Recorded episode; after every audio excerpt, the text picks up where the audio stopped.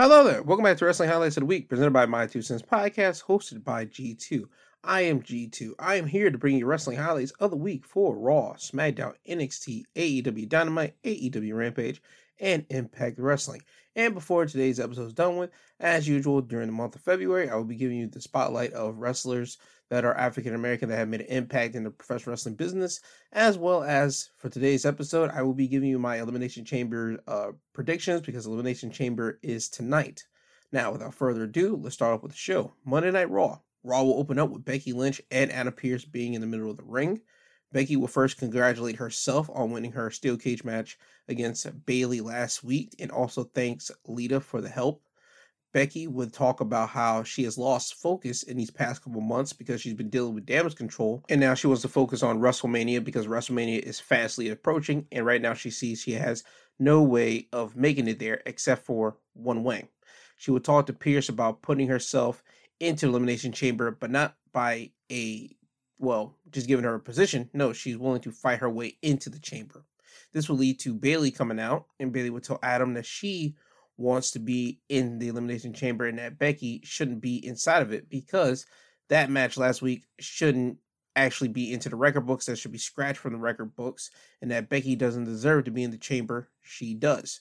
This will lead to both women throwing shots at one another until the Raw Women's Champion, Bianca Belair, will come out and she would go to the ring. Bianca will say that she wants to face the best at WrestleMania and she likes how they want to fight their way into the chamber.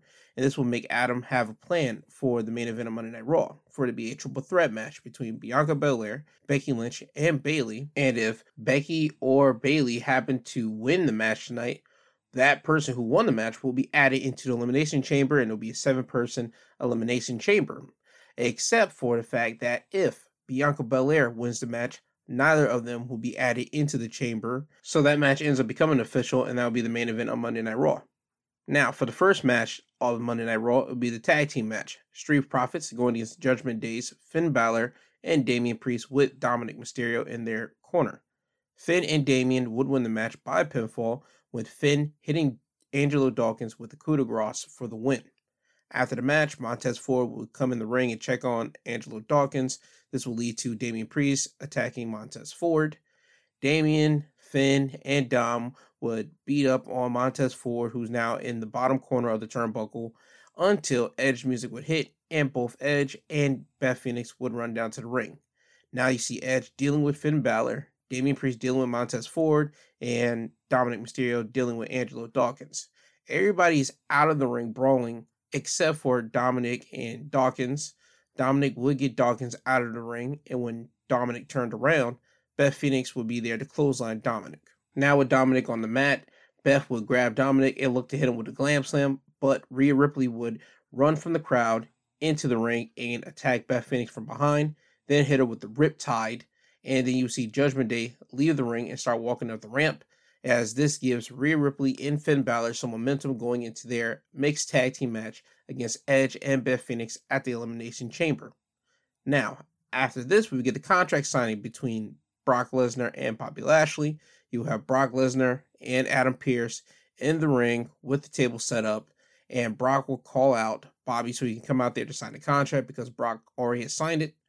Bobby's music would hit, and you would see 10 security guards walk out you will see a guy bring out a black table onto the entrance stage and follow that up with a chair. Then you will see Bobby Lashley walk out. Bobby will walk and sit at that chair at the entrance stage with the table, and Bobby will tell Brock that they aren't going to do this on Brock's time. They're going to do this on Bobby's time. Bobby will mention that he has sent this contract to a laundry list of people and had them look over that contract and Bobby just doesn't know if he's willing to sign that contract. Now, Brock was starting to get agitated with Bobby whole mind game and foolishness. Brock would start getting impatient with Bobby and tell him that he's going to kick Bobby's butt if he doesn't sign that contract. Bobby will say that Brock has no balls. So you will see Brock grab the contract away from Adam Pearce, leave the ring. He'll beat up six security guards before charging towards Bobby. Now, with Brock running towards Bobby. Bobby was able to flip Brock over, and Brock's back would hit the ground. And this would allow Bobby to wait for Brock to get up and then hit him with the spear. Now that Brock's on the ground, Bobby will grab the contract, sign it, and then slam it onto Brock's chest. So the match becomes official. Brock Lesnar going against Bobby Lashley at the Elimination Chamber. Now, after this, we will have Piper Nivens going against Michin, or better known as Mia Yim, and Piper Nivens would win the match by pinfall by hitting the Loch Ness Slam, or better known to me personally as the Black Hole Slam, on Mia Yim for the win. Now, after this, we were supposed to have a backstage interview with Baron Corbin talking about JBL uh, getting at him last week and leaving him, but Baron Corbin would be interrupted. Baron Corbin would be interrupted by Sami Zayn. Sami Zayn would be in the middle of the ring and he will call out Cody Rhodes for what Cody said last week on Monday Night Raw. And Cody will come out and Sami will ask Cody straight up, does he believe that he could beat Roman Reigns at the Elimination Chamber? Or was that all just lip service? Or does he actually mean it? Cody would tell Sami that he believes that Sami can take the championships away from Roman, but ask Sami, does he believe he can? Sami would say at this moment he doesn't know if he can do it because he knows how Roman Reigns and the bloodline operates. He's been in the trenches with Roman for the last nine months. He knows how they master and come up with a game plan and how every person that's bigger than Sami, stronger than Sami, has came up against Roman and they have all the confidence in the world, but they somehow have always came to the bottom of Roman. They always get defeated by Roman and that Roman truly is in God mode is not just a slogan. He really is better than everyone right now. So Roman is living rent free in Sami Zayn's head as Sami's coming up to this biggest match of his whole entire career here. So Cody hearing all this, he will have to hype up Sami Zayn up. And here's the audio of Cody hyping up Sami for the biggest match of his career. You don't know? That's what you're saying to me? You don't know it seems like everybody here knows. It seems like your hometown of Montreal, where they watched you as an upstart wrestler and they're going to be chanting your name, it seems like they know. I haven't been where you've been. I haven't watched Roman Reigns up close, but I have watched him from the sidelines. I've watched him from when he became champion to now. And you're right, everybody has fallen.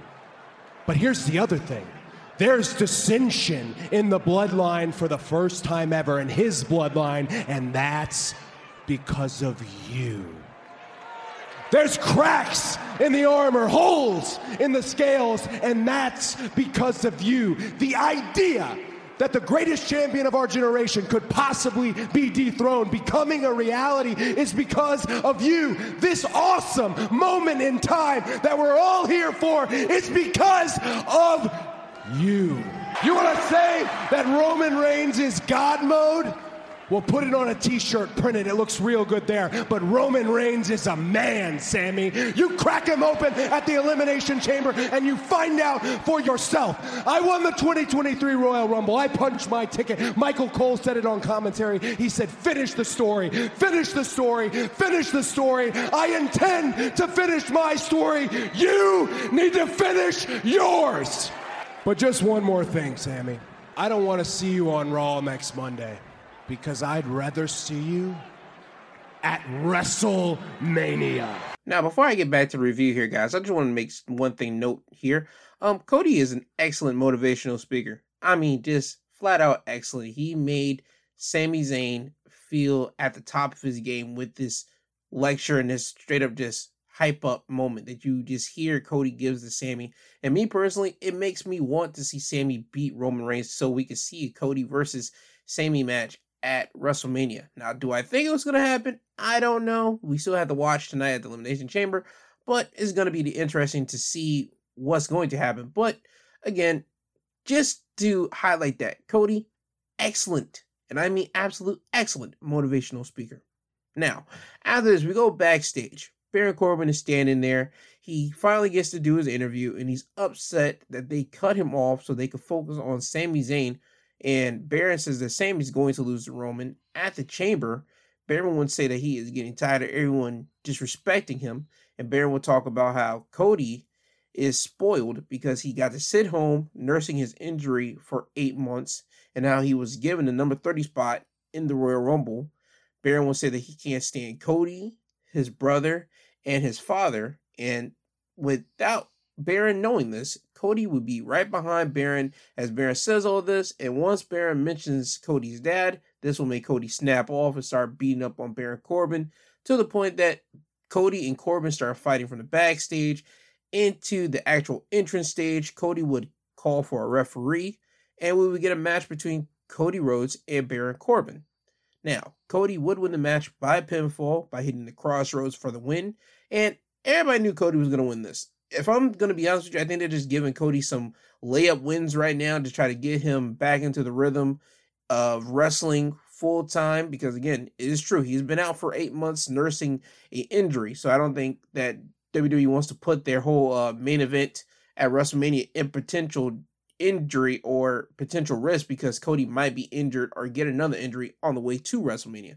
So for them to do this with Cody, I like the way they're doing this. They're protecting the money.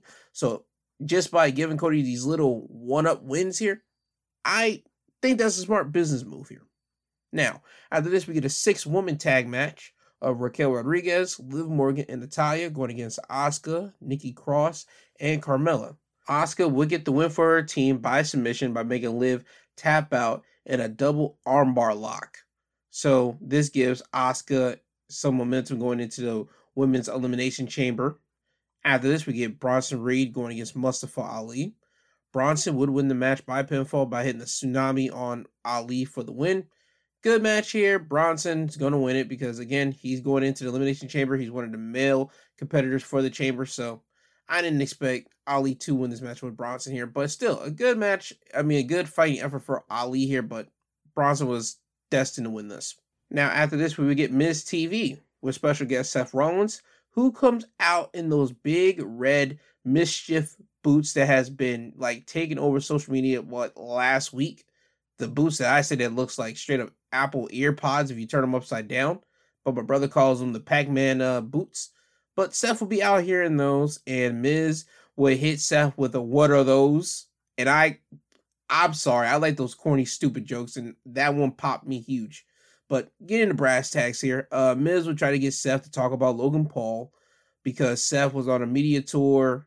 He was at Super Bowl. He was on the Pat McAfee's uh, podcast talking about Logan Paul, and apparently he was on other shows talking about Logan Paul, but he would not mention Logan Paul's name here at WWE. So Miz would ask Seth, why is that? Seth at first wouldn't give in to the bait, but Miz being good at his job, he would continue to poke and prod at Seth to the point that Seth would crack and explain why he doesn't talk about Logan Paul here.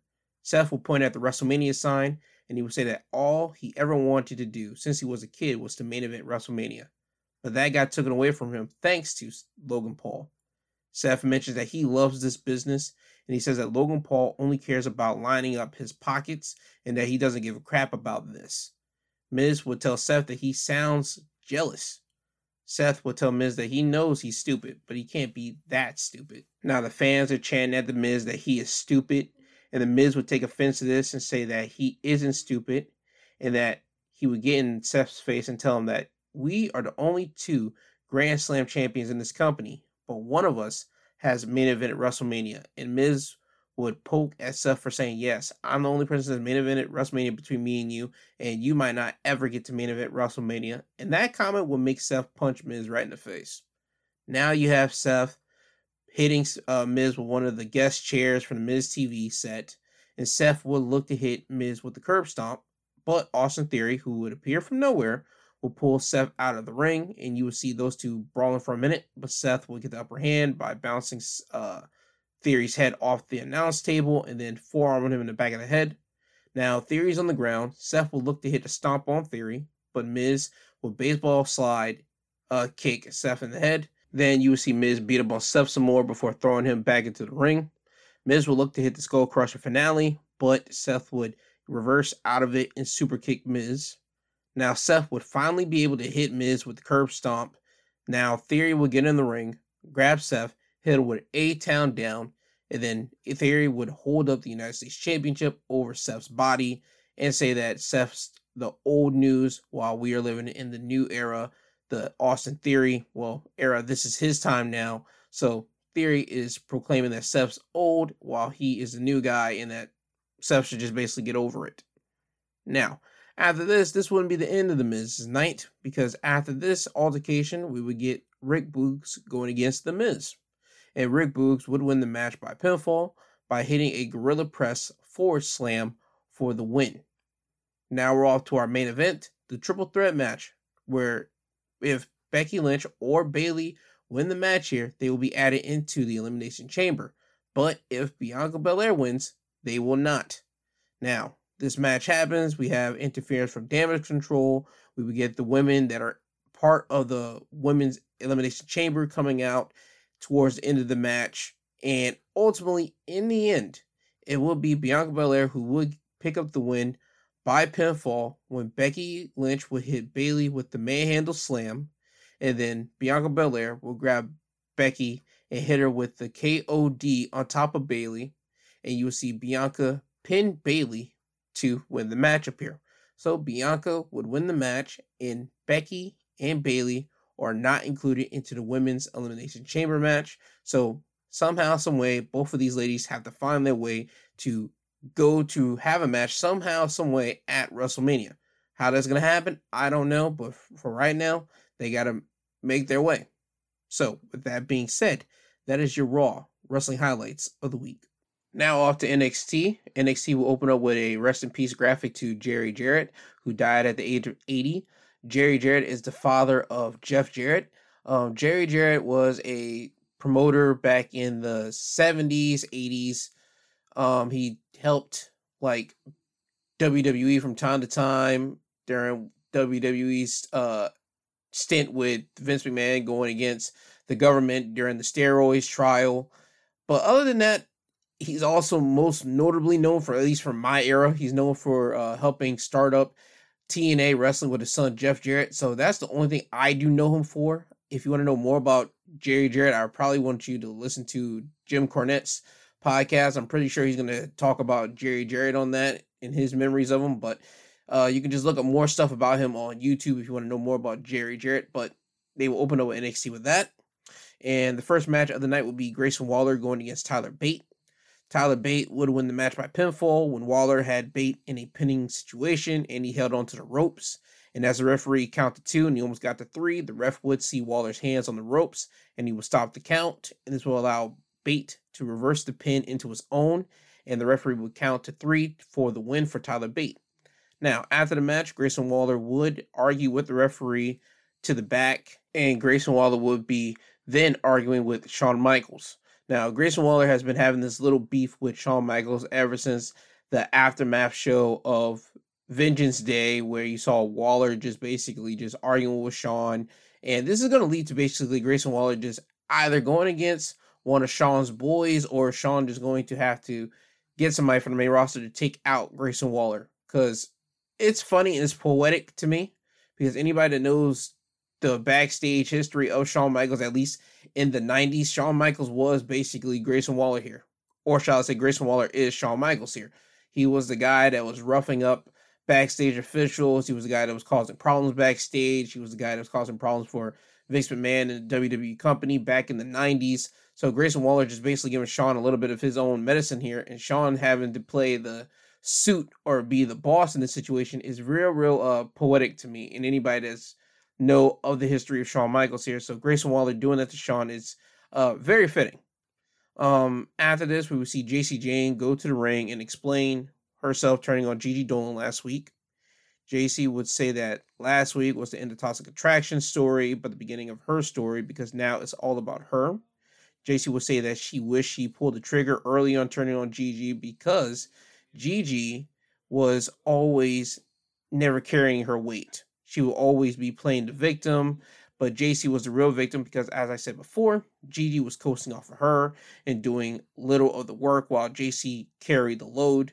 Now Gigi has to do things on her own, and Jacy will leave everyone with this final message. Jacy will recall when Toxic Attraction first started and how everyone thought Jacy was the third wheel of this group and how she just didn't belong. Jacy would say how Toxic Attraction ended up overcoming the odds of becoming the greatest woman faction in NXT history. And she would finish by saying, Look where everyone ended, and look who's standing tall now. So Jacy is basically saying that she was the cream and she rose to the top. So Jacy is basically reveling in the fact that she stood on top of every one of her members of Toxic Attraction here in this moment. Now, we would go backstage later in the night, and Indi Hartwell would mention that she is happy that Toxic Attraction's whole empire did fall to the ground, and she doesn't uh, feel any remorse for Gigi getting kicked in the face and betrayed by Jacy last week.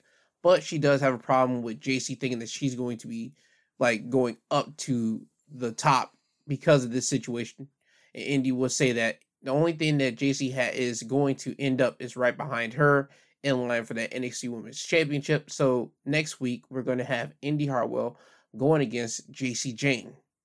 Now, after this, we have Tiffany Stratton going against Thea Hale with Andre Chase and Dukas in her corner. Tiffany Stratton would win the match by pinfall by hitting the best moonsault ever on Thea Hale to win the match.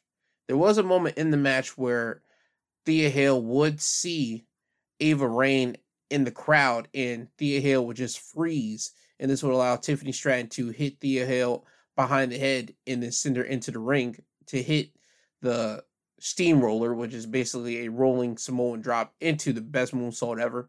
So Thea Hale, I can see where they're going with this. Maybe I can see Schism with Ava Raine going against uh, Thea Hale, Duke Hudson, and Andre Chase, and that could probably be Ava Raine's first match on NXT, so she can have that under her belt, so we can see what Ava Raine has in the ring. However, if that is not the plan, I have no idea what they're planning on doing with Chase U and Schism. I just don't know what it is if it's not going to have Ava Raine getting in the ring with Thea Hale. Now, after this, we will get to Damon Kemp going against Axiom. Axiom would win the match by pinfall by hitting Golden Ratio for the win. No harm, no foul in this matchup here.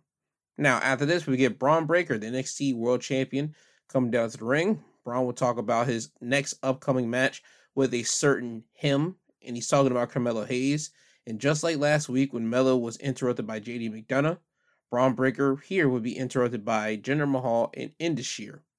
Jinder will congratulate on Bron carrying the NXT brand for the last year and for being NXT champion for almost that whole entire year and all the problems that being a champion comes with. Jinder will mention to Bron how there's a certain small majority of the fans that are starting to turn the tide on him from once loving him to now hating him, basically the John Cena effect. Bron will give the usual good guy shtick and say that the fans can't have their opinion, which will lead to Jinder Mahal basically telling Bron that's the reason why I'm here. And he would challenge Bron Breakker to a match next week for the NXT Championship, and Bron would accept it. So we have that match made official. Now, after this, it's time for the North American Championship matchup here. It's Wes Lee's Open Invitational. Now, at first, you will see Tony D'Angelo and Stacks. They will make their way down to the ring to answer this challenge, but Dijak will grab Tony from behind and lock him in a submission hold. Stacks would run back to help Tony, and then you will see officials and referees come out to break it up. Now, Wes Lee would already be in the ring, and he will be watching this mayhem occur, and then he would sense something behind him, and once he turned around, he ate a big boot to the face from Von Wagner. So Von Wagner was the one to answer the open challenge, and we would get that match started between Wes Lee and Von Wagner for the NXT North American Championship here. Wes would win the match by pinfall, and he will retain the North American Championship by hitting the cardiac kick, which is a backflip Pele kick for the win. Now, later in the night, you will see Von Wagner with Mr. Stone in the locker room. Von Wagner would throw a hissy fit. He'll flip a bench over. He'll throw things at the lockers. And he's just basically upset because he could have won the North American Championship here, while Mr. Stone will be watching Von Wagner sitting there in the corner and just watching Von Wagner just throw this hissy fit. Von will look over at Mr. Stone and ask him, You don't have nothing to say?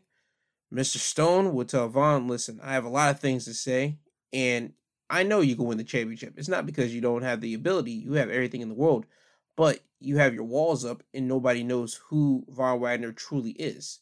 You need to let everybody know who you are. You need to let me know who you are. You need to let me help you. You need to show me who you truly are. So right now we're trying to find out who the real Von Wagner is, besides this big, moody, broody guy who's just trying to win matches here. So we're trying to get a character out of Von Wagner here. Will this be successful? I don't know, but time will tell with Von Wagner and Mr. Stone and what they're trying to do with Von here. Now, after this, we'll have Hank Walker with Drew Gulak in his corner going against Charlie Dempsey. Charlie Dempsey would win the match by submission by locking in a modified version of the STF, and Hank Walker would tap out. After the match, Charlie will look at Drew Gulak, and Drew will look at Charlie, and these guys would just stare at each other before Charlie will lock in the STF back on Hank Walker again. Now you see referees get in there trying to pull uh, Charlie off of Hank. Drew will look like he's going to help Hank, but he doesn't. He just looks at Charlie holding in the submission. When Charlie finally lets go of the hold, Drew Gulak will get on the ring apron, and again you will see Drew and Charlie just stare at one another, and you would think they're finally going to come to blows after weeks and months of them just teeter tottering on the fact of they might have a match with each other, but that doesn't happen. Instead, they both would jump off the ring apron, and you would see them walk to the back side by side with each other. So now we have an alliance of Drew Gulak and Charlie Dempsey. And to me, this smells of Drew Gulak's whole catch point initiative. Or for people that were watching NXT during the uh, COVID era, this is basically uh, Timothy Thatcher's whole uh, Thatcher situation. Thatcherism, the old school style of wrestling with nothing but holds and submission. This was what I feel that this group of um, Charlie Dempsey and Drew Gulak is going to consist of. And with Hank Walker now just being excommunicated of that whole situation with Drew Gulak, I can see Hank trying to get back at Drew Gulak because Hank was a student of Drew. But now since Drew turned his back on him, I can see Hank going after Drew because of that exact reason. But again, we have to wait until next week to see where the story will continue. Now, after this, we will have a backstage interview with Ilya Dragunov, and he would talk about coming back last week after being on the shelf for four months thanks to JD McDonagh, but that would be interrupted by Trick Williams, who would be in the ring calling out Ilya because last week when Ilya made his way back to NXT, Ilya would torpedo headbutt Trick Williams down to the ring to try to get to JD McDonagh. So when Ilya comes down to the ring, Ilya would tell Trick that he was basically just a casualty of war last week. Trick would take exception to this and pop Ilya in the mouth, but Ilya would quickly respond with an Enzuigiri kick to the head, knocking Trick Williams out of the ring. This would lead to JD McDonagh coming out to the ring. JD here will be sporting a eye patch or a white bandage over his right eye because the commentators will let everybody know that last week Ilya popped uh, JD in the eye, which tore his retina in his eye. So now JD is trying to uh, basically recover from that tore retina here. And JD would say that on the microphone to Ilya, and he's told Ilya that he should have just stayed home. And now he's going to injure Ilya so bad that it's going to make sure that Ilya can't hold his son. So Ilya will yell at JD to come down to the ring and he wouldn't realize that Trick Williams had re entered the ring and Trick would attack Ilya from behind. Trick would stomp Ilya out, then kick him in the gut, then leave the ring. JD was going to pick up the scraps of Ilya, but once he got on the ring apron and saw Ilya start getting up and still wanting to fight, JD would just retreat and go to the back. Now, it would be announced that next week Trick Williams will be going against Ilya Dragunov, and we would get a Trick Williams and Carmelo Hayes backstage situation, and Carmelo's trying to warn Trick of who he's basically upset of the reputation of Ilya, but Trick isn't trying to hear none of that. Trick is still full of gusto and machismo, and he says that he will handle Ilya next week. So we'll have to wait and see what Trick will do with Ilya Dragunov next week. Now it's time for the main event tag matchup here the NXT Women's Champion Roxanne Perez and Meiko Satomura going against the former NXT Women's Tag Team Champions Kayden Carter and Katana Chance. Roxanne and Meiko would win the match by pinfall when Roxanne would hit Kayden with pop rocks for the win.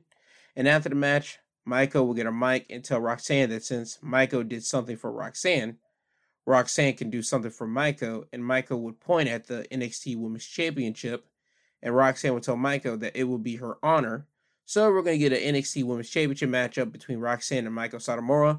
I'm not sure if it's going to happen next week. It was not announced on NXT, so we'll probably have to wait until next week to see if that match actually does happen or it will happen in two more weeks. But on the call sheet, you should know that Meiko is going to be going against Roxanne. somewhere down the line because both of the both of these ladies want to have that match. So that's how NXT will end, and that is your NXT wrestling highlights of the week. Now we're off to AEW Dynamite. Dynamite will open up the same way that NXT did. They will pay tribute to Jeff Jarrett's father, Jerry Jarrett. And speaking of Jeff Jarrett, Jeff Jarrett will be in the opening matchup for Dynamite. It will be an eight-man tag match. The acclaimed Billy Gunn and the Mid Atlantic or All Atlantic champion Orange Cassidy going against Jay Lethal, Jeff Jarrett, Satnam Singh, and Sanjay Dutt. The acclaim would win the match for their team by pinfall by hitting Shiver Me Timbers onto Sanjay Dutt. And for people that don't know what that is, if you remember the Dudley Boys, whenever they used to do the What's they will hold up uh, one of their opponent's legs wide open while Devon would hit a diving headbutt into their genital regions. This time it just gets remixed. Max Caster will hold the legs of Sanjay Dutt, and Anthony Bowens will get on the second turnbuckle, jump off, and hit a leg drop onto Sanjay Dutt's nuts. And that's how Shiver Me Timbers came to exist and they will use that move to beat Sanjay Dutt to win this matchup here. Now, after the match, later in the night, it will be confirmed that at Revolution there will be a fatal four-way matchup for the AEW Tag Team Championships. The Gun Club will be defending their championships against two mystery teams and the Acclaimed because the Acclaimed have cashed in their championship rematch clause, so that's where they'll be getting their rematch at Revolution. And the other two teams will be determined in the following weeks. Now, after this, we will have the Texas Tornado Tag match of the Ring of Honor World Champion Claudio Castagnoli and Jon Moxley going against Preston Vance and Rush.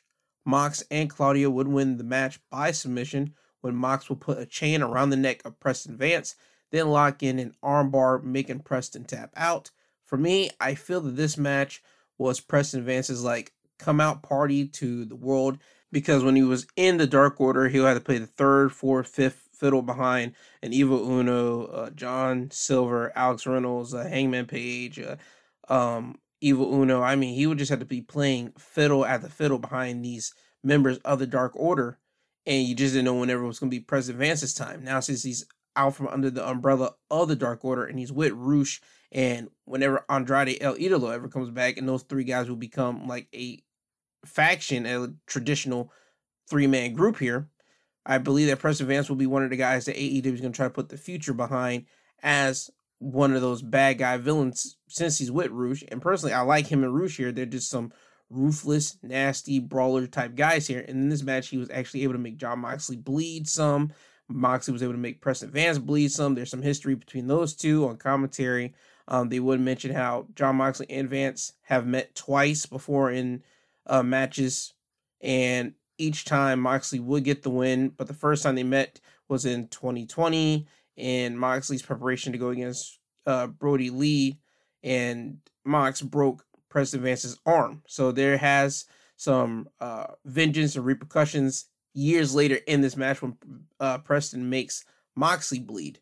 So I like that they bring the backstory of those two into this matchup here. And again, it just further proves that they have some future with Preston Vance with the way that Preston Vance had a whole lot of spotlight on him in this matchup here. So Preston Vance is another one of those guys that you can look forward to in AEW's future as one of their young guys that they're trying to prop up.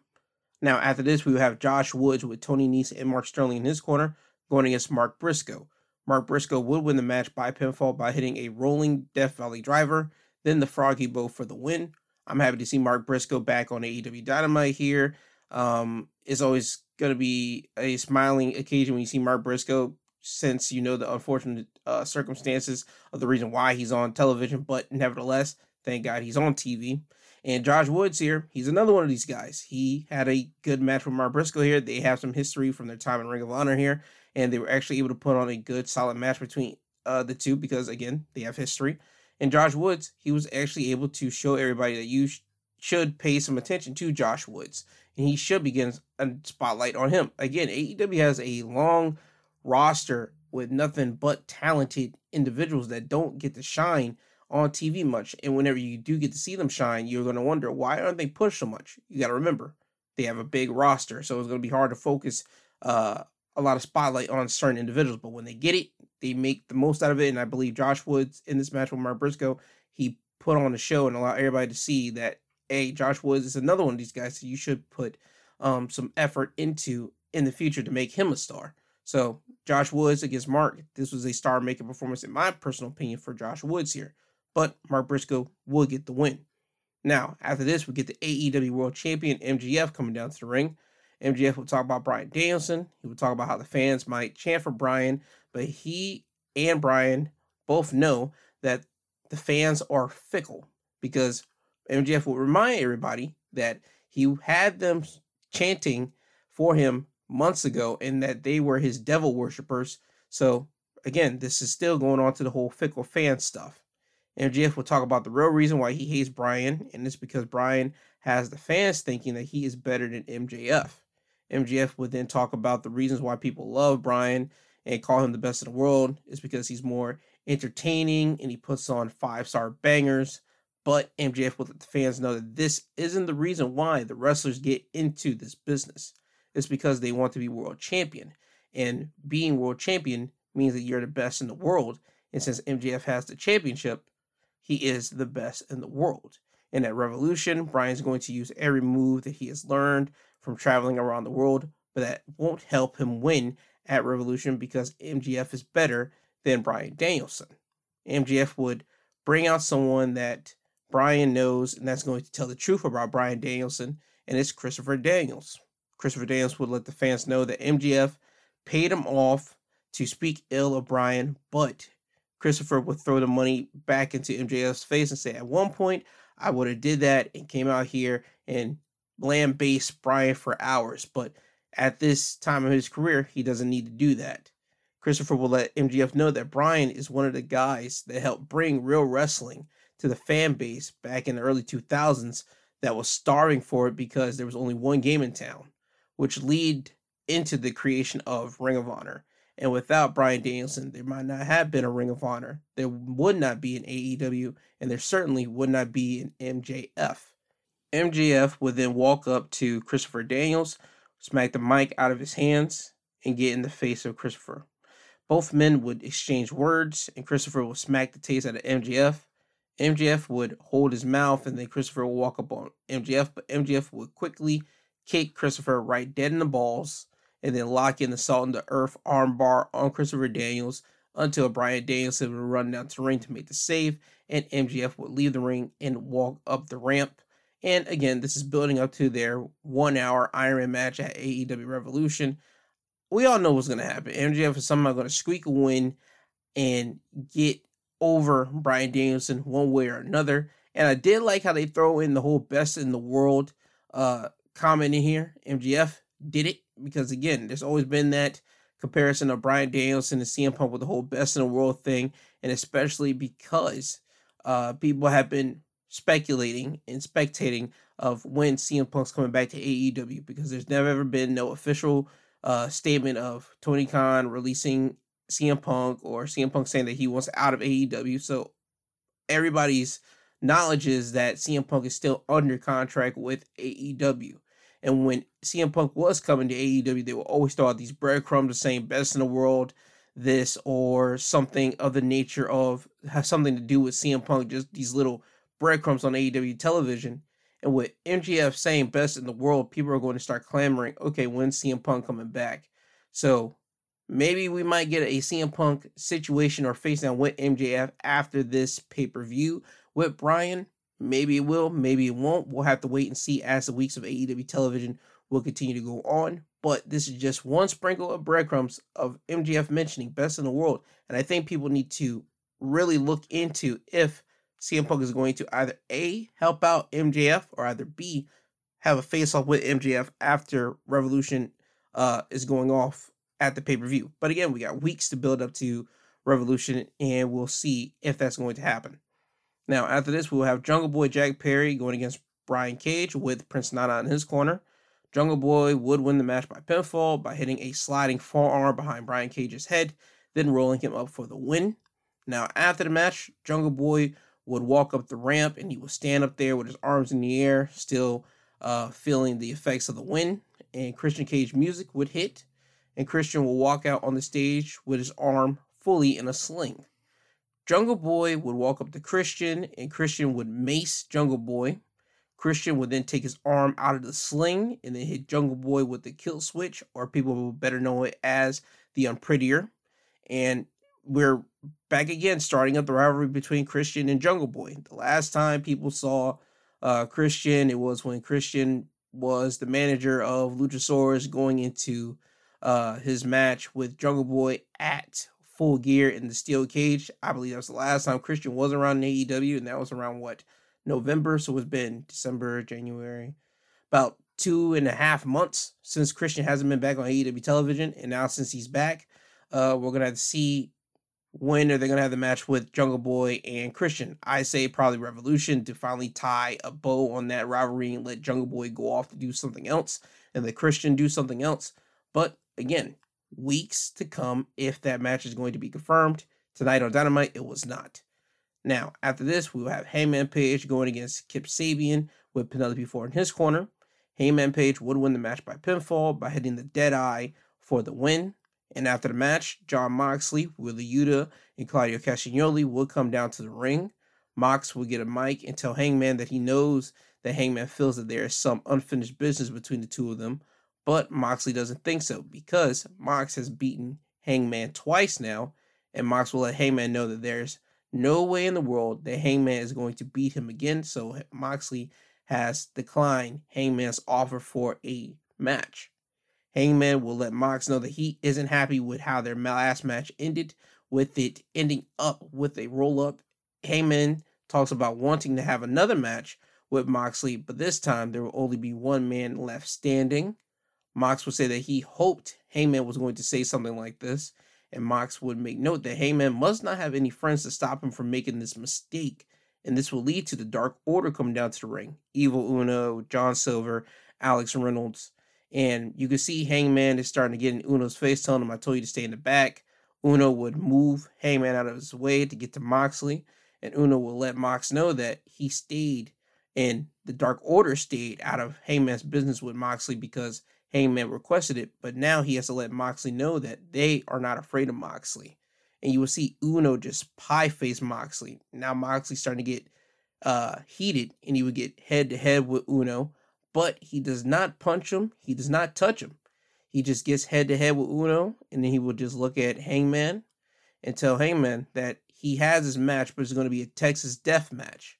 So it will become official at AEW Revolution. It will be Hangman Page versus Jon Moxley in a Texas Death Match. And now the last time, if I remember correctly, a Texas Death Match in AEW, you only can win that by knockout. So that means you have to keep your opponent down on the mat or down on the ground for the count of 10. So they have their match at Revolution. Now it's time for the main event, triple threat match. Britt Baker with Jamie Hayter in her corner, going against Toni Storm, who has Saraya in her corner going against Ruby Soho, who has nobody in her corner. Ruby Soho would win the match by pinfall when Toni Storm would hit Britt Baker with a running hip attack and then look to hit Storm Zero. But Ruby would get in the ring, throw Toni out of the ring onto Saraya, and then Ruby would roll up Britt Baker for the win. Now, after the match, Saraya would get in uh, Ruby's face, and again, we off to the pie facing again. Ruby would get pie faced by Saraya, and Saraya would just yell and chastise uh, Ruby, saying that you're supposed to be with us. What are you doing? And then you see Jamie Hayter get in the ring and start yelling at Ruby, and now you just see Ruby stuck in the middle between Jamie and Saraya. Ruby would say that she has enough of this, but then she looks at the AEW Women's World Championship, and Jamie would see her do this, and she would just lift up the World Championship. And in this situation right here, you know that Ruby Soho's whole identity is about becoming champion. That's her whole motive. Just like MJF said at the beginning of the show, uh, you get in this business to become world champion. Ruby's all about being world champion. Even though she's stuck in the middle between her friends of Toni and Saraya and the love of AEW that Britt Baker and Jamie Hayter have, and that they're standing up for AEW against Toni and Saraya, who are basically quote unquote outsiders or people that came from another company to get into this company, Ruby is stuck in the middle. So it's going to be interesting. Again, we're starting to see how this plays out. We're starting to see how this goes. Nobody has turned from the AEW side to join Toni and Saraya yet. We all know what's going to happen because It has to happen because they're outnumbered. Just mathematically wise, they're outnumbered. There's only two of them going against a whole locker room of women that represent and love AEW so much. There's gonna have to be another woman to side with them, and I, again, we just don't know. People thinking it's going to be Ruby. I don't think so. I could think it could probably be a AEW original, like a Kris Statlander turning on it and joining up with a Toni and a Saraya. I think it'll be perfect for someone like Kris Statlander because Kris Statlander, uh, whenever she's been in AEW, she's really had no type of oomph or character to her. I mean, she was the girl from outer space, and then she uh started doing her own thing. Then she got injured. She got injured technically twice.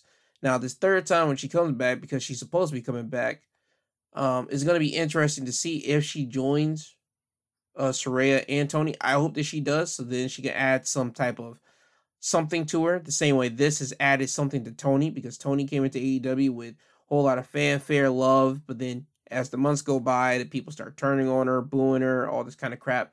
So now that she's with Saraya, it makes sense. So I hope the same thing goes with Kris Statlander, but that's just me going off on a sidebar here.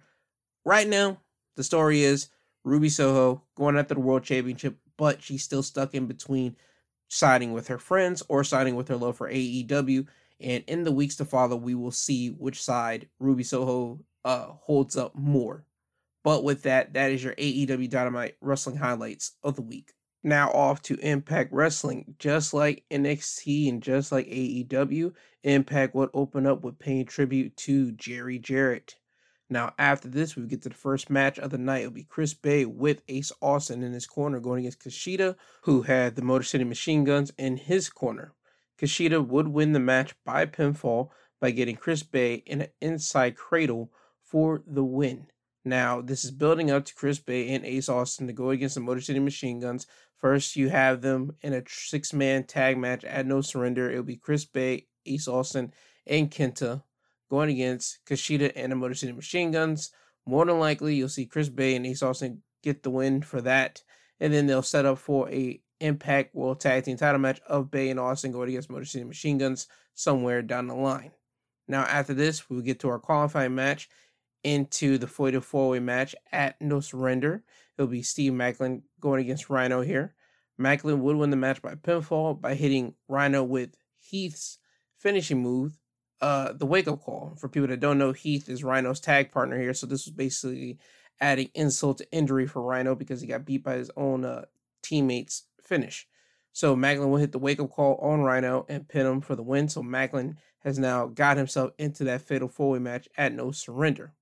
After this, we have Johnny Swinger with Zicky Dice in his corner going against Barry Horowitz. Right now, Johnny Swinger's on this whole crusade to try to get 50 wins because if he does get 50 wins, he will get an Impact World Championship match. But tonight will not be his night because Barry Horowitz would win the match by pinfall thanks to a distraction from WCW's own The Demon. When Johnny Swinger had Barry Horowitz in a neckbreaker position, the Demon would walk out on the stage, and this would allow Barry to lock in the abdominal stretch on Johnny Swinger, then turn it into a cradle pin for the win. For people that don't know who Barry Horowitz is, Barry Horowitz is a wrestler or was a wrestler that was in the WWF in the early 90s, and he was a guy that just could not get a win. The same thing that Johnny Swinger is doing right now in Impact Wrestling. He just can't get a win, so it made a lot of sense for Barry Horowitz to be here to go against Johnny Swinger. And the Demon, well, he was just a WCW guy that came in like when WCW was going on its downward out of business. So this was just a nostalgia pop for basically to see Barry Horowitz and the Demon here. Now, after this, we get another qualifying match to determine who will be joining the other men in the Fatal Four match at No Surrender. It's Eddie Edwards going against Heath. Heath would win the match by pinfall thanks to PCO playing mind games with Eddie Edwards. When Eddie was going to hit Heath with the Die Hard driver, the lights would flicker and sounds of thunder would play in the building. Eddie will look around for PCO, and this will allow Heath the opportunity to hit Eddie with the wake up call for the win. Now, after the match, Heath would leave the ring and go up the ramp as Eddie looked at him. Once Heath got on the entrance stage, he would point at Eddie and tell him to turn around. Once Eddie did, PCO was standing behind him. PCO would swing on Eddie and hit him with a reverse DDT. PCO would go to the top turnbuckle, but Eddie Edwards would roll out of the ring before PCO could do any more damage to him. So, all the spots for the Fatal 4 Way match at No Surrender have been filled, and in this match, it will be Brian Myers, Steve Maclin, Heath, and PCO, and the winner of this match will be the number one contender for the Impact World Championship. Now, after this, we will have Masha Slamovich going against Alicia. Mickie James, the Knockouts champion, would be on commentary to observe Masha Slamovich since they have a match with each other at No Surrender. Masha would win the match by pinfall by hitting Alicia with a snowplow for the win.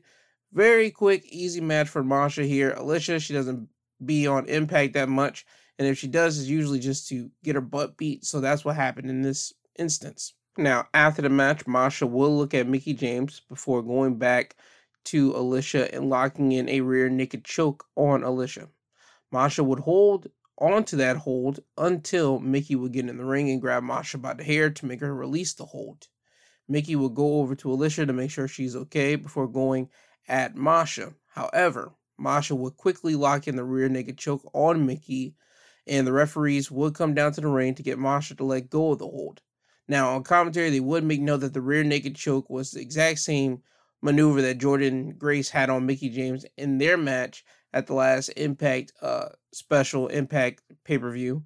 And in that hold, when Mickie went against Jordynne, people saw that Mickie tapped out, but the referee didn't see it. So people are thinking that Masha could use this hold to gain the up on Mickie in their upcoming match for the Knockouts Championship. And actually, she might do what Jordynne Grace didn't do and make actually Mickie tap out in front of the referee. Only time will tell, as usual. Now, on to the main event. Kenny King going against Rich Swann. Rich Swann would win the match by pinfall when he was able to reverse out of the Royal Flush and get Kenny into a cradle pin for the win. That's kind of the maneuver for Impact Wrestling, at least on this episode. A lot of people got pinned off of a variation of the cradle pin. Now, after the match, Kenny would argue with the ref for a short amount of time before kicking Swann in the head. Kenny would punch Swann some more before leaving the ring to get a chair. Once Kenny got back in the ring and was looking to hit Swann with said chair, the Impact World Champion Josh Alexander would run down to the ring and grab the chair away from Kenny. Swann would turn around and look at Kenny and throw a super kick, but Kenny King would duck it and Rich Swann would hit Josh Alexander by mistake. Now, Rich has an oh no look on his face. Josh is holding his face, and Kenny King is just smiling away as he has caused basically havoc between two friends, Josh Alexander and Rich Swann, even though they have a match at No Surrender for the Impact World Championship between the two guys. It's just that Kenny King was actually able to cause some friction, some mayhem between these two guys on their way up to their match at No Surrender for the Impact World Championship. That's all Kenny wanted, so he was able to accomplish his mission here. But where does this leave Josh and Rich? Only time will tell, and we'll probably get an answer by next week's episode of Impact Wrestling. And also, on next week's episode of Impact, it will be a Monsters Ball for the Impact X Division Championship as Trey Miguel will be going against Crazy Steve, and Jonathan Gresham and Mike Bailey will be going against the Motor City Machine Guns. Now, with that, that is your Impact Wrestling wrestling highlights of the week. Now we're off to SmackDown. SmackDown was held in Montreal, Quebec, Canada, the same place where they'll be holding the Elimination Chamber. This is the final episode of SmackDown for the Elimination Chamber, which will be happening tonight.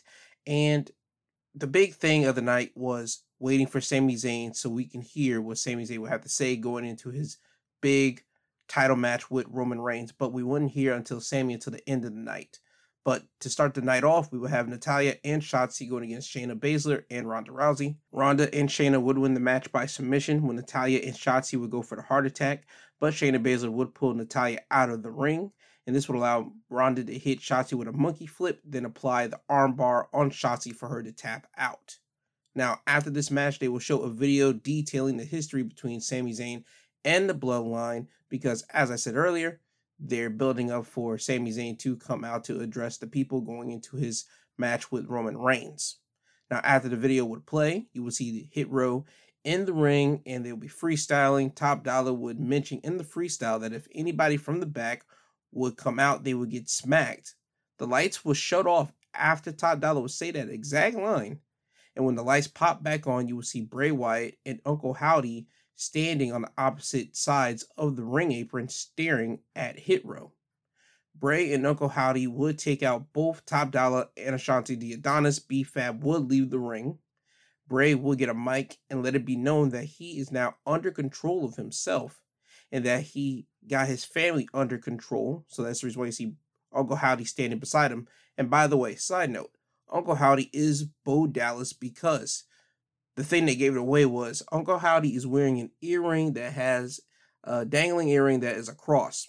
Bo Dallas, before he left WWE and even when he left WWE in his photos that you will see of him, he'll be wearing a dangling cross earring. And that was the exact same cross earring that Uncle Howdy's wearing. So that connected two and two. Uncle Howdy is Bo Dallas. So we're waiting for that to finally be revealed up. But I digress. Back to what happened on SmackDown.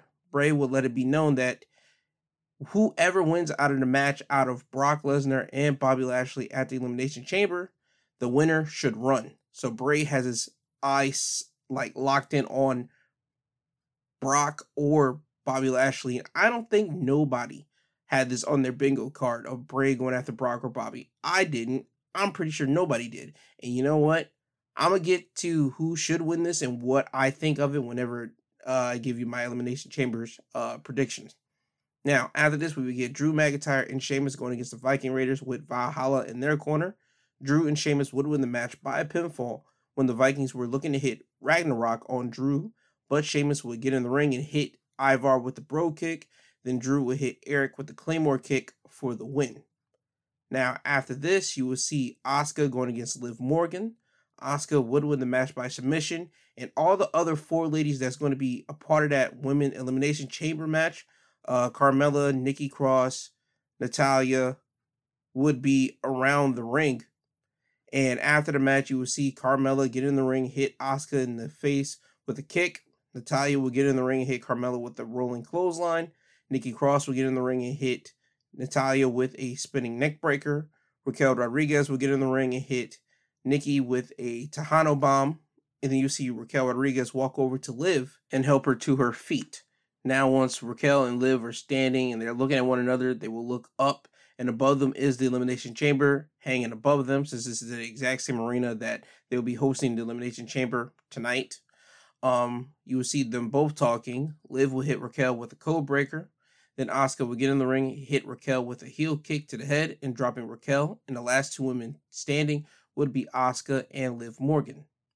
After this, we would have our Intercontinental Championship match of Gunther going against Madcap Moss, who has Emma in his corner. Gunther would retain his Intercontinental Championship by pinfall when Madcap Moss would run towards Gunther, and Gunther would lock in a sleeper hold on Moss. And once Moss was starting to fade away, Gunther would hit Moss with a power bomb for the win. This was a solid match for Madcap. Everybody knew Madcap wasn't going to win this match. This was more of a, I'm not going to say prove yourself, but this was more of a, hey, look what Madcap can do whenever he has a uh, proficient wrestler going against him in a ring as someone like a Gunther and what you guys could expect from more from Madcap in the future when we put him more against proficient wrestlers like AJ Styles whenever that time will come around, or even a Finn Balor if that time comes around. So this is more of a showcasing of Madcap Moss's abilities. Now it's time for the main piece of the show, the moment everybody was waiting for. Sami Zayn coming out to the ring. Once Sami's music would hit, the Montreal crowd would go insane. They would cheer for Sami. They would just constantly just be throwing their hands up in the air, cheering, cheering as Sami walks down to the ring. Sami would feel that energy and he would reciprocate it back to the people. Now, once Sami has a mic in his hands, he will stand in the middle of the ring as the people would chant Ole over and over again to Sami. They would chant You Deserve It to Sami. And you could just see Sami just embracing it all in and just soaking it all in. And even has a tear coming down his face because this is the type of ovation that you would want to get especially since you're going into a big match of your career, and especially since you're literally one of the hottest acts of the entire wrestling industry right now, like Sami is with Roman Reigns. And this is a match that he's going to be having with Roman that everybody is definitely going to be paying attention to. Um, and also, the people would be chanting "F Roman," but they would censor that over uh, live broadcast.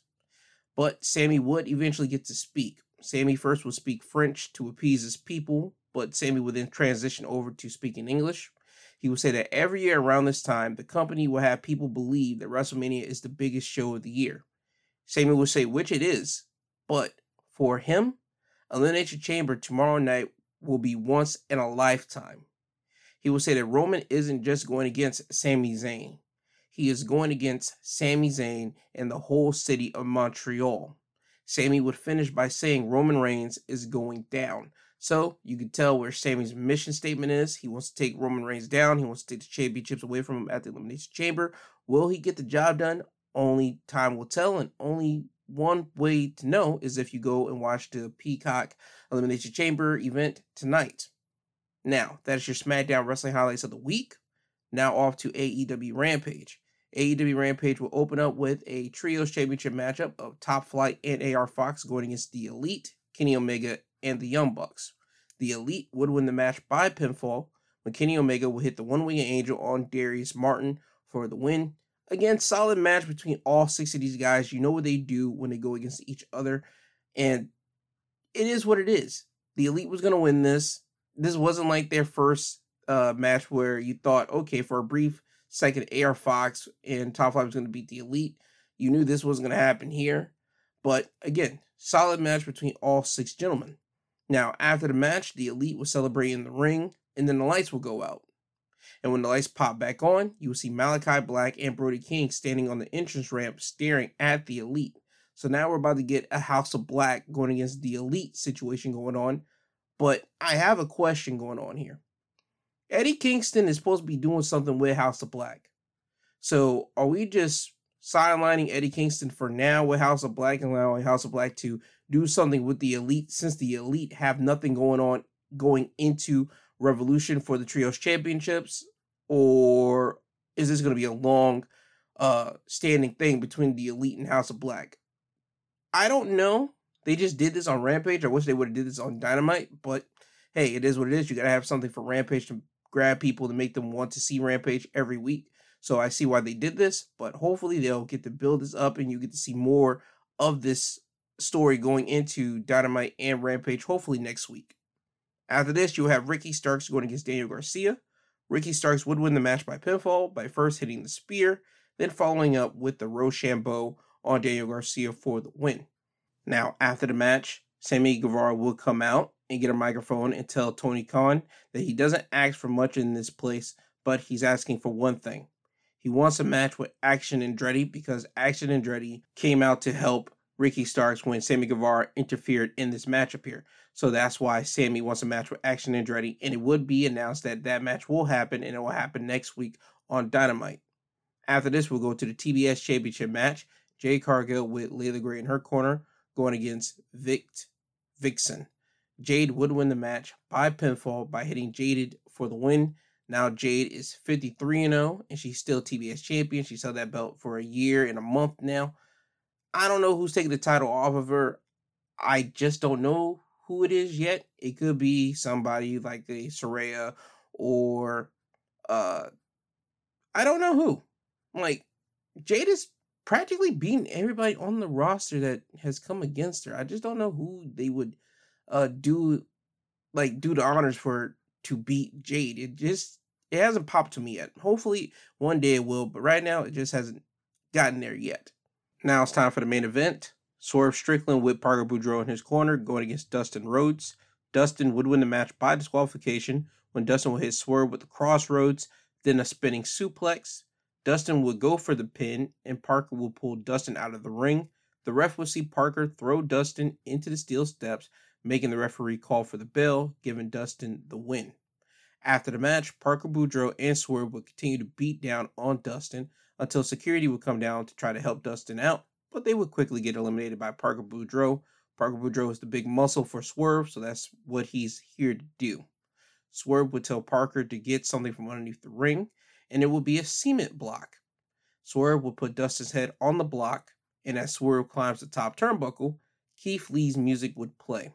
Now, Swerve and Parker would look at the entrance ramp, waiting for Keith Lee to appear. But what they don't know is that Keith Lee would appear behind them. And I gotta say, Keith Lee looks older. He cut his hair down. He's not dyeing it. He's letting the gray show. He has no beard on his face. I mean, my man looks like a legitimate older, like grandpa style face. But again, that's the style that Keith Lee wants to go with here. So Keith Lee would dominate both men, making them retreat up the ramp. Keith Lee would help Dustin get to his feet, and that's how Rampage ends. So Keith Lee's back. We haven't seen him since he got uh, Swerve stomped with the cinder block on his chest by Swerve and Trench and uh, Parker Boudreaux a couple months ago. So it's good to have Keith Lee back here. And I can see that we're going to get a Keith Lee going against Swerve Strickland match at Revolution. That's what we're building to. And I'm just waiting for the announcement to happen. But I have a feeling that's going to happen at Revolution here. Now, with that being said, that's your AEW Rampage Wrestling Highlights of the Week. Now, since Elimination Chamber is coming on tonight, it's best for me to give you guys my elimination predictions. And here we go. For the United States Championship Elimination Chamber match, we have Austin Theory going against Seth Rollins, Johnny Gargano, Bronson Reed, Damian Priest, and Montez Ford. I have a feeling Austin Theory is going to retain his championship, and I say that he needs to do it by defeating Seth Rollins with help from Logan Paul. And the reason why I say Logan Paul is that Seth Rollins is. It seems that WWE is building up to Seth Rollins going against Logan Paul at WrestleMania. It seems that way because Seth has been on a constant like media tour talking about Logan Paul, and I'm not certain if they got into a media, social media joust on Twitter or anything, but I can see that happening. And it just seems that they're building to Logan and Seth. So I propose this Logan Paul screwing over Seth Rollins at the Elimination Chamber. Somehow he gets his way in there. Either he pops his way from underneath the ring inside the chamber, the same way Shawn Michaels did whenever he was trying to go against the Undertaker uh, at WrestleMania. What was it? God, 26. Building up to that. I say Logan Paul get that way, or Logan Paul somehow runs his way down to the ring, like hits one of the referees in the face, take the key from him, unlock it, get in there, piece up Logan Paul a little bit, and helps Theory out. That's the way I see Austin Theory winning it. That's the way I want him to win it. So we can have an easy way for Logan Paul going against Seth at WrestleMania and still have Austin Theory by the skin of his teeth retain his United States Championship. But if that doesn't happen, I still say Austin Theory is retaining his championship. Now, the Women Elimination Chamber match, uh, Asuka, Liv Morgan, Natalya, Nikki Cross, Raquel Rodriguez, and Carmella. I want, to be honest with you, I can see we having uh, Raquel Rodriguez going against Bianca Belair. I honestly can see it because you can say for the past what year, since last from WrestleMania to this year, they have been putting some type of rocket on Raquel Rodriguez and showcasing her on SmackDown whenever they want to do it. And I'm not going to say it's a Liv Morgan effect. I would like to say that they're actually been like, okay, we're giving you guys a glimpse into the future of someone that we want to be a champion for us on the main roster here. And I see that Raquel is going to be that person. I'm not certain if they're going to do that at Elimination Chamber whenever she wins or if she wins.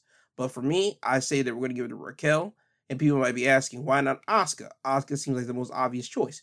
I say not Asuka because we haven't seen Asuka being built as a legitimate monster and a threat the way that she should have been whenever she came back from the Royal Rumble. Literally coming back from the Rumble every week on Raw to straight up just kicking fools' heads in every single week. People might say that you could do that now since she was going to win the Elimination Chamber. I say, eh, not for me. Let her do that after Mania whenever she uh, let her get the first crack at the new champion. Let her be that monster champion, monster uh, person that the champion has to face after Mania. That's my suggestion. But if they go to Asuka, I wouldn't be mad at it neither, because then they could build her to be a credible, legitimate monster threat for Bianca at WrestleMania. So for me, Raquel, but I wouldn't be mad if they do Asuka. Anybody else, I'll be disappointed in, to be honest. Edge and Beth Phoenix going against the Judgment Days, Finn Balor and Rhea Ripley. Uh, Edge and Beth Phoenix. I have them winning against Finn and Rhea. I see Charlotte's going to come out there and play a part in this match of a distraction for Rhea Ripley. And I see more than likely probably Rey Mysterio coming out there to mess around with Dominic because I have a feeling that we're going to get Rey versus Dom at WrestleMania. And they've been building towards that literally for months now. And SmackDown kind of like signified it because on SmackDown, Karrion Kross went at Rey Mysterio and told him that he wanted to be a father one day, but since he's seen what basically Dom Dom has been doing to Rey and treating Rey with so much disrespect, Karrion kind of nicks that idea and he's telling Rey, yo, you got to go out there and do something about that. So I can see after months of people constantly crapping on Rey for not handling Dom, I see Rey going out there and actually beating up on Dom at this event here to set up their match at WrestleMania. So Edge and Beth going against uh, Finn and Rhea, Edge and Beth. Now Bobby versus Brock, that is a mystery right here. I'm gonna say I want Bobby to beat Brock Lesnar, and that's what I'm going with. I'm going with Bobby to beat Brock Lesnar with help from Bray Wyatt. I know Bray said that whoever wins the match should run. I'm just gonna go with this. Bobby should beat Brock Lesnar with Bray's help because we could tie this thing full circle. Bray had a confrontation with the Undertaker in the ring, and Undertaker said something to Bray at Raw 30 when they had that little moment.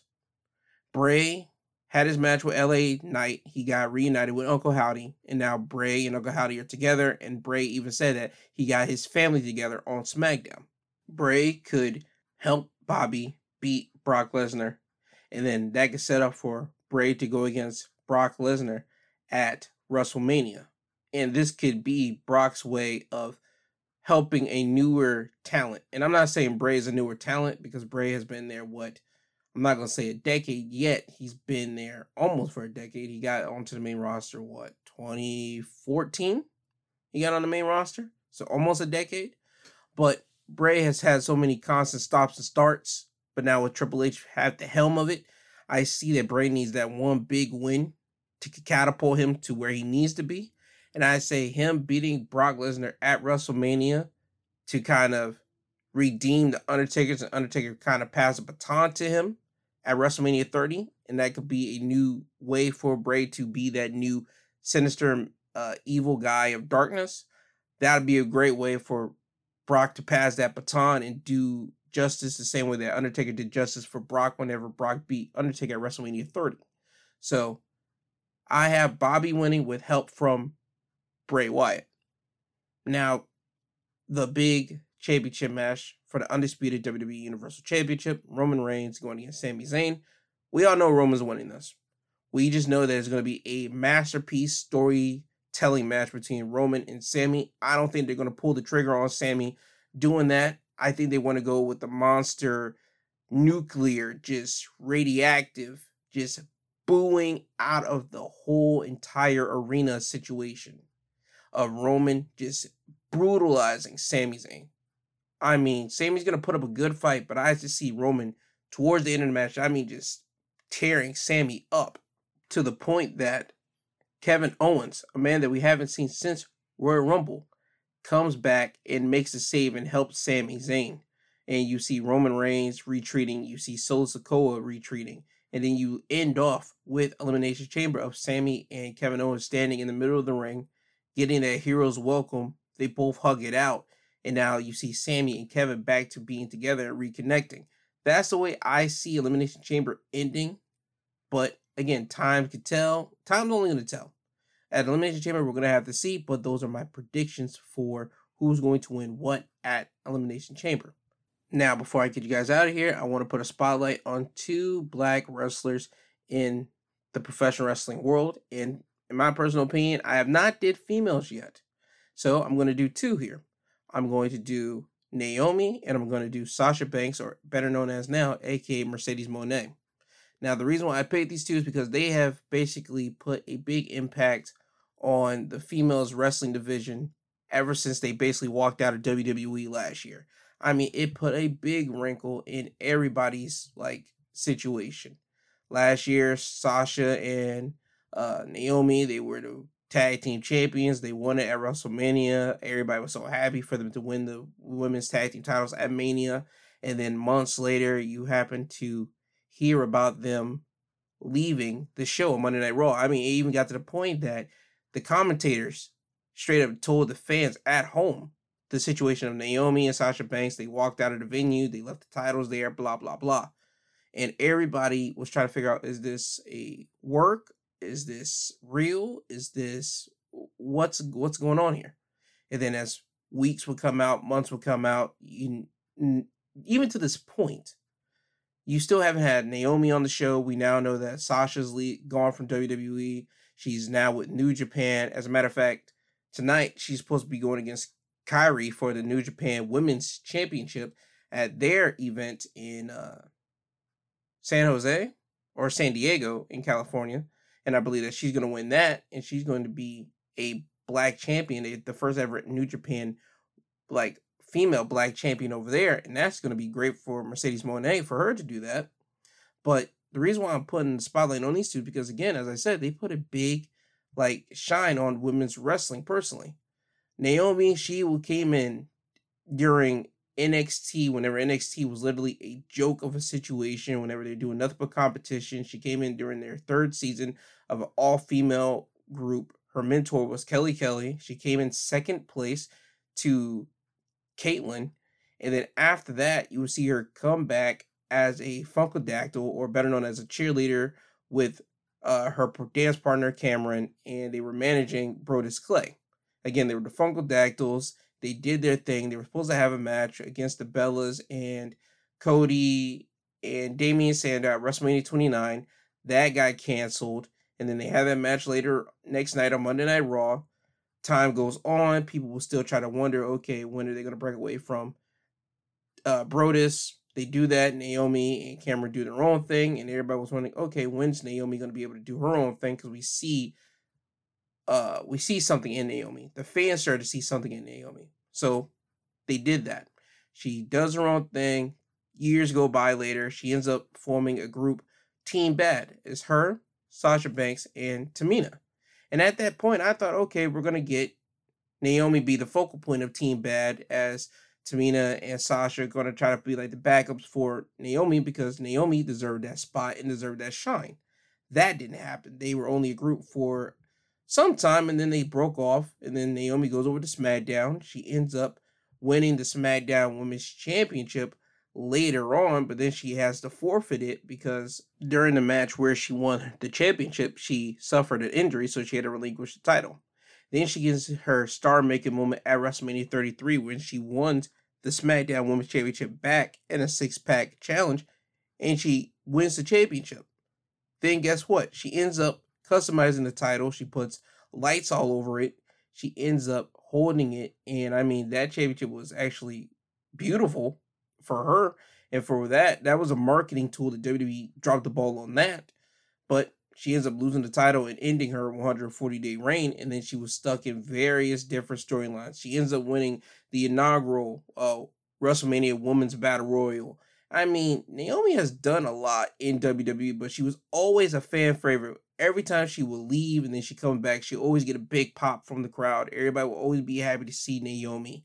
Um, there's always that WrestleMania moment, not WrestleMania moment, that Royal Rumble moment where she is coming back. She comes back with her hair out in an afro, and I mean the fans are going crazy because everybody loves Naomi. Naomi is like Kofi Kingston for the women's division.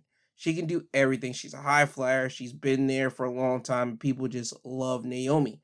So whenever she got her time, it was great. Now transitioning over to Sasha Banks, she comes in to NXT people don't know her that well, but she ends up cultivating this big uh, fan base for herself down there in NXT. She ends up having these matches and she becomes a standout, especially the stars making match between her and Bayley. They have that one at Brooklyn and then that one uh, later at NXT Rival, where not Rival, God, it was uh, Respect. It was her going against Bayley in the main event in the first ever female's 30 minute Iron Man match and she just blows it out the park. And then she goes up to the main roster. She has her moment with Team Bad, and then that breaks apart. Then she ends up going to WrestleMania. She has a triple threat match of her, Charlotte, and Becky Lynch for the Raw Women's Championship.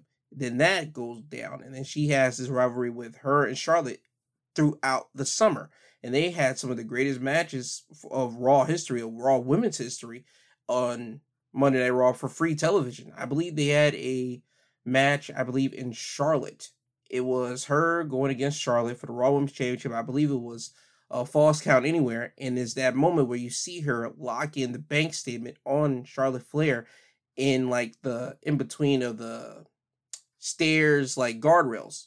You have Charlotte in between it, and you see uh, Sasha just yanking back on Charlotte, and it's a incredible visual. And you just see Charlotte tapping out, and uh, Sasha is just loving it.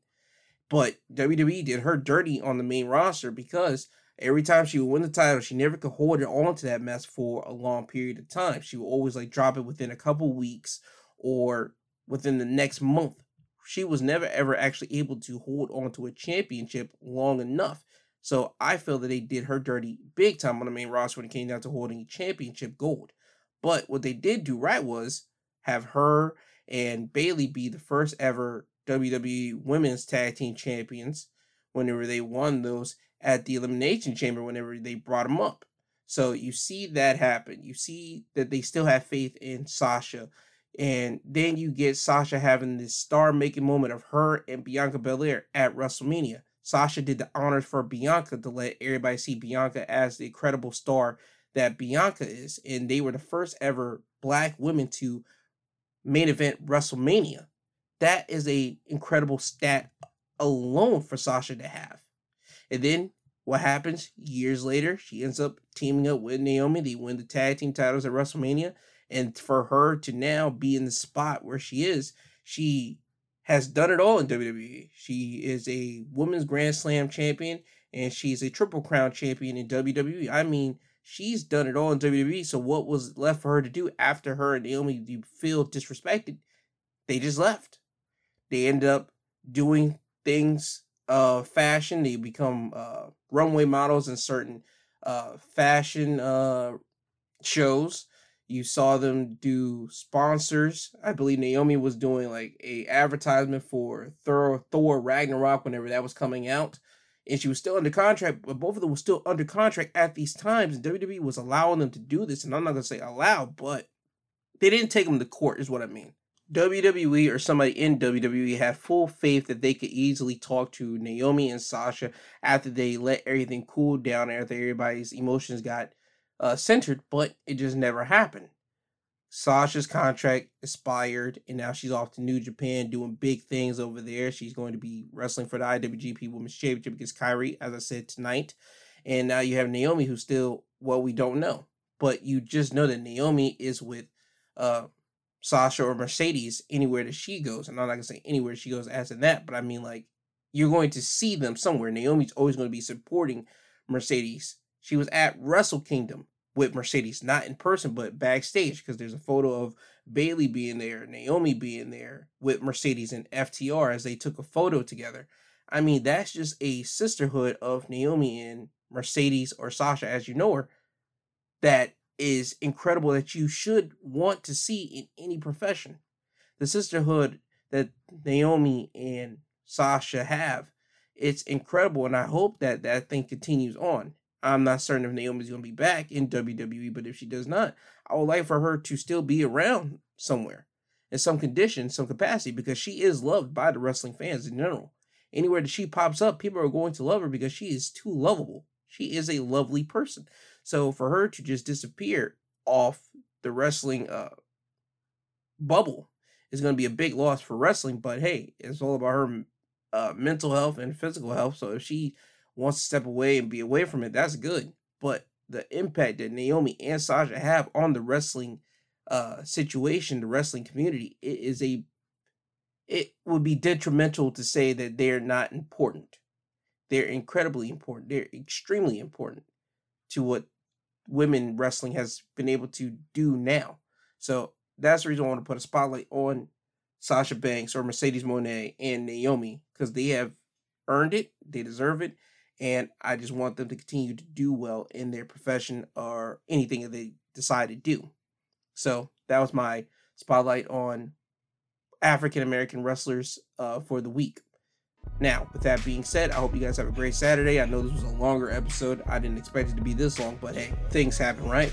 I hope you guys have a good day. I hope you guys check out Elimination Chamber. If you do not, I hope you guys check out my Sunday episode because one, I'll be having two Sunday episodes. The usual Sunday episode where I talk about the news topics that happen throughout the week, and also I'll be giving you guys the Elimination Chamber review. So I hope you guys check those episodes out. Um, with that all being said, I love you all. I thank you. This isn't goodbye. This until you hear from the sweet sounding voice again. This has been Wrestling Highlights of the Week, presented by My Two Cents Podcast, hosted by G2. He is I, and I am him. I love you all. I thank you. Have a blessed Saturday.